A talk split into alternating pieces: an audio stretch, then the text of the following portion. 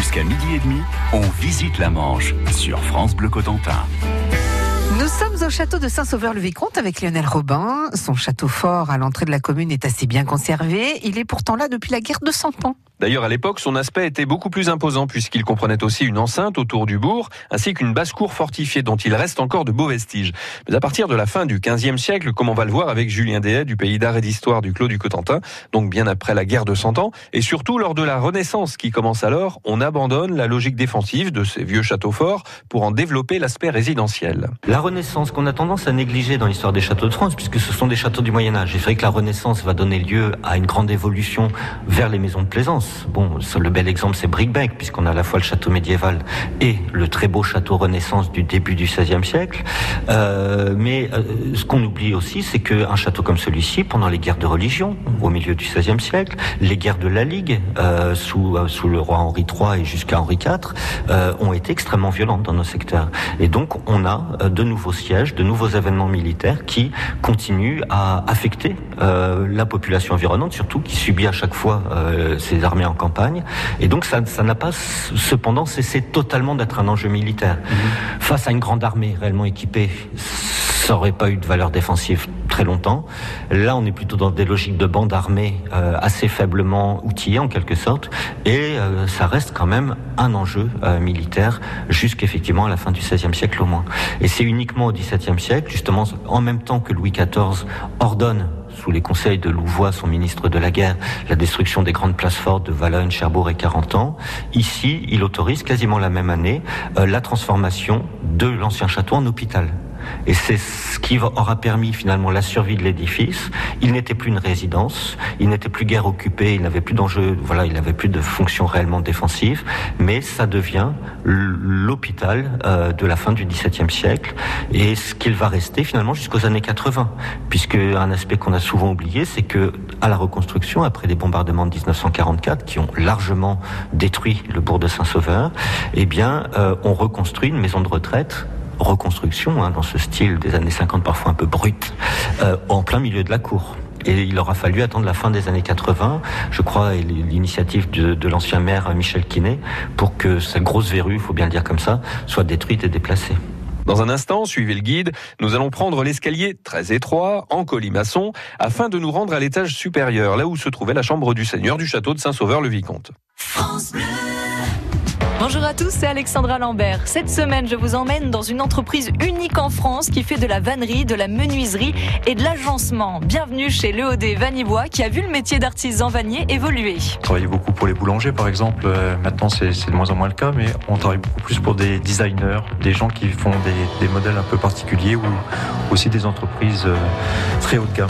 On découvre ensemble cette entreprise labellisée Entreprise du patrimoine vivant à 6h40 et 17h20. Jusqu'au 25 avril, chez Béplast, ce sont les 30 jours en or. Pour ces 30 ans, Béplast vous offre 30% de remise. Béplast, depuis 1989, votre conseiller fabricant poseur de menuiserie extérieure, PVC et alu. Retrouvez votre agence la plus proche sur béplast.fr. Voir conditions en agence et sur béplast.fr. France Bleu Cotentin. France Bleu. Are you drunk enough? Now they judge what I'm doing. Are you high enough to excuse that I'm ruined? Cause I'm ruined. Is it late enough for you to come and stay over? Cause we're free to love, so tease me.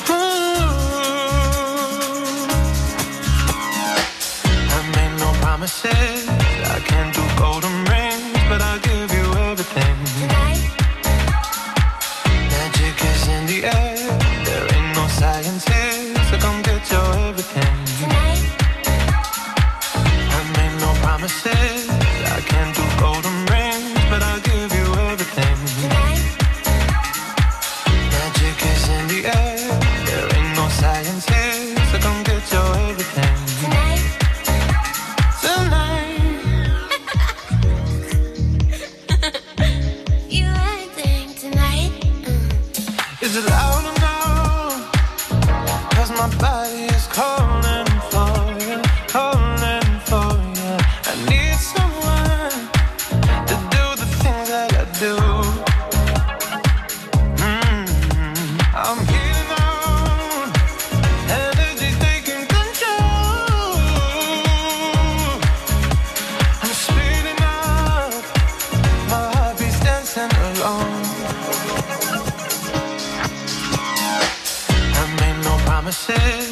can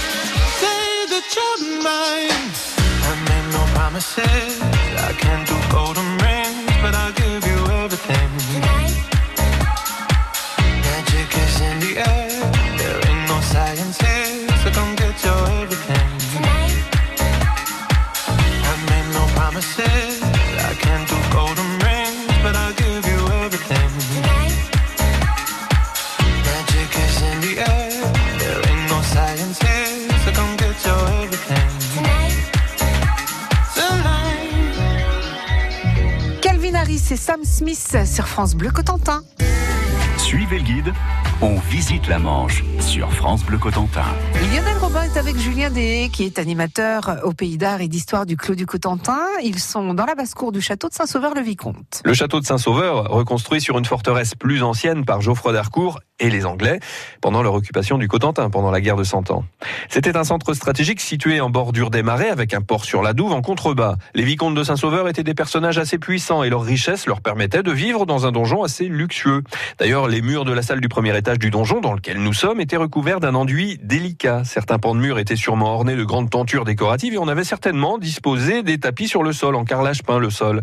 À présent, on va monter dans la chambre. Suivez-nous. Donc on va quitter cet espace qui est quasiment l'espace de la salle, au-dessus du cellier. Donc c'est le lieu d'accueil et d'entrée, puisqu'on rentrait ici par un escalier. Et donc en gravissant l'escalier en vis, euh, on va aller à l'étage supérieur pour retrouver la, la chambre seigneuriale. Voilà, donc on a une logique, une distribution assez classique finalement avec cellier, salle et chambre, qui sont les trois fonctions classiques de tout habitat médiéval. Et la cuisine, elle se trouvait où? Et la cuisine, alors, on- bon, actuellement, le cellier au rez-de-chaussée est équipé d'une cheminée. J'ai l'impression que c'est un équipement qui a été aménagé tardivement. On peut penser que la, la cuisine se trouvait plutôt dans la basse-cour et qu'il pouvait avoir ce qui était encore la tradition au XIVe siècle, un bâtiment totalement dévolu uniquement à l'espace des cuisines.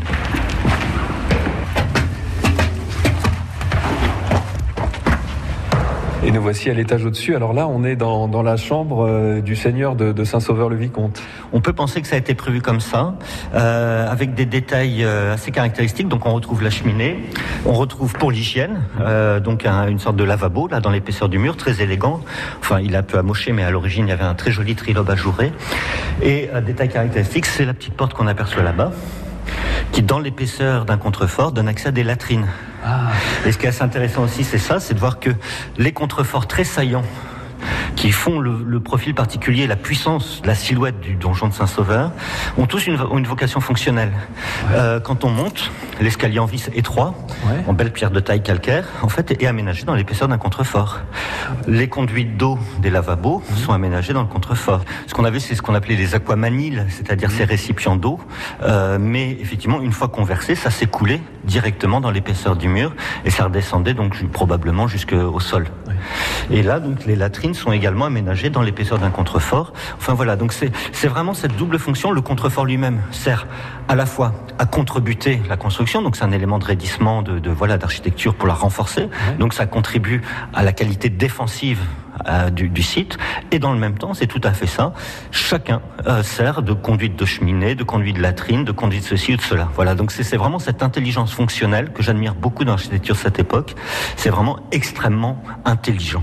Et tout ça au Moyen Âge, ça laisse songeur. Suite de la visite, on va se rendre très bientôt sur le toit du donjon.